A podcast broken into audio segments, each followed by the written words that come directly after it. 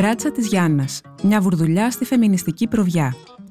Τα μπράτσα της Γιάννας και ο γκόμενος της Άκαρη ή πώς το αίτημα για πολιτική ορθότητα και οι φεμινιστικές μας ιαχές κάπως πιάνουν τα βάνη όταν έρχονται αντιμέτωπες με τα κτηνόδη λεφτά και τη δεξιά. Ένα άρθρο της Χριστίνας Γαλανοπούλου για το Life.gr.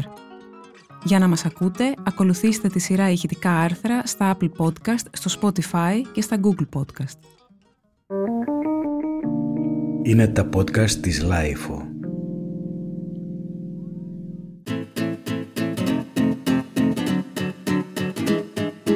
Έχουμε φτάσει με πολύ κόπο σε εκείνο το ενδιαφέρον σημείο που θα γίνει μάχη για τη λάθος διατύπωση. Πέφτει πολύ ξύλο και δικαίως για τη χρήση ορθού λόγου στα social media, στα site, σε δελτία ειδήσεων και εκπομπές. Πλαντάζουμε, και το ρήμα χρησιμοποιείται χωρίς καμία ηρωνία, για το Me Too και για το πώς θα αποβάλουμε από τη ζωή μας το σεξισμό, το μισογυνισμό και τον κακοποιητικό λόγο. Αυτολογοκρινόμαστε, διορθώνουμε, ζητάμε συγνώμη. Όποια γυναίκα άνω των 40 πει ότι μεγάλωσε σε πατριαρχικό περιβάλλον και δεν έκανε καμία προσπάθεια να ξεριζώσει έστω και το παραμικρό απομεινάρι εσωτερικευμένου μισογυνισμού από μέσα της, κάπου λίγο θα αυταπατάτε. Σε κάθε περίπτωση προσπαθούμε. Διαβάζουμε. Ενημερωνόμαστε. Ακούμε, διορθώνουμε. Και πάλι από την αρχή. Και μετά από τόση κουβέντα και τόση δουλειά, ξαφνικά τα μπράτσα της Γιάννας. Ο γκόμενος της Άκαρη το τέλος των φεμινιστικών μανιφέστων στο Twitter, το τέλος της αρχής ότι κρινόμαστε όλες υπό το ίδιο δίκαιο πρίσμα, ακόμη και αν πρόκειται για τις πλέον προκλητικές ή αμφιλεγόμενες περιπτώσεις του δημόσιου βίου. Το τέλος της αξιοπρέπειας βασικά. Μάλλον, οι κραυγές περί κακοποιητικού λόγου δεν αφορούν όλες τις γυναίκες απεριόριστα τελικά. Όταν η κουβέντα γίνεται για κάποια κτηνοδός πλούσια, ε, σηκώνει και λίγο το πίπερο επιτρέπεται το λαστιχάρισμα των φεμινιστικών ιδεωδών και των άλλων μαχητικών κατεβατών. Πάβει να είναι σεξιστικό, μισογενιστικό το σχόλιο για την εικόνα του σώματός της. Αποκτά άλλο νόημα η χονδροειδής κριτική, ειδικά αν διατυπώνεται από γυναίκες. Είναι φεμινισμός μέχρι εκεί που φτάνουν τα πόδια μας.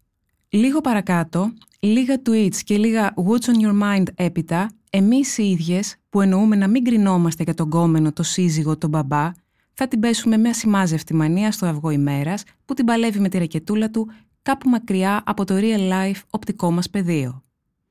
Κάτι δεν βλέπουμε σωστά; Μήπως είναι πολιτικό το θέμα, οπότε ας μην πάρουμε θέση και διαταραχθεί η φεμινιστική μας ακαιρεότητα;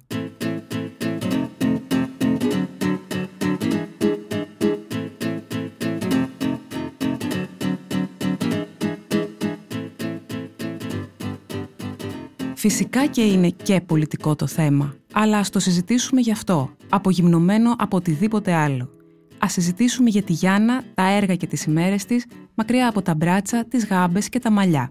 Ας συζητήσουμε για τη Σάκαρη, αλλά ας συμφωνήσουμε γιατί συζητάμε. Για τις αθλητικές της επιδόσεις ή για την επιλογή συντρόφου. Η πρώτη είναι μια κουβέντα με συγκεκριμένο πλαίσιο, η δεύτερη φλερτάρει με τον gossip κατά τον ίδιο τρόπο που η γειτονισά μου φρονεί ότι μου άξιζε κάποιος καλύτερος. Με λίγα λόγια, η δεύτερη είναι μια κουβέντα που μπορεί να γίνει μπροστά στην απλωμένη μπουγάδα, κάτω από τις κάσκες του κομμωτηρίου, στην παραλία δίπλα από τα φτισμένα κουκούτσια του καρπουζιού.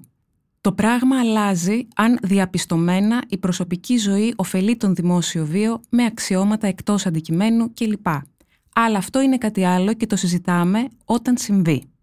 Και τέλος πάντων, φεμινισμός αναπερίπτωση δεν υπάρχει. Φεμινισμός που εμπλέκεται σε μικροπολιτικές κουβέντες με σεξιστικό πλαίσιο είναι φεμινισμός με προβιά.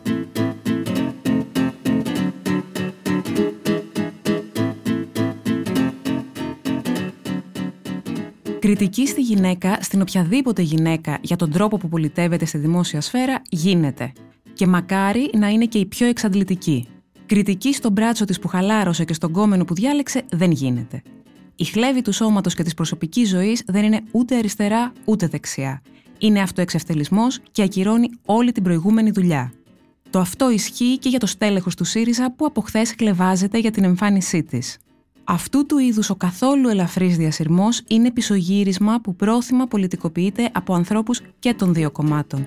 Α συνέλθουν όλοι μαζί άμεσα.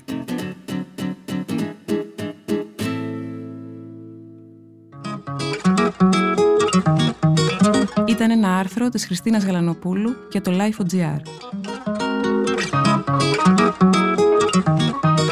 Τα podcast της LIFO ανανεώνονται καθημερινά και τα ακούτε μέσα από το LIFO.gr ή τις εφαρμογές της Apple, του Spotify ή της Google. Κάντε subscribe πατώντας πάνω στα αντίστοιχα εικονίδια για να μην χάνετε κανένα επεισόδιο. Είναι τα podcast της LIFO.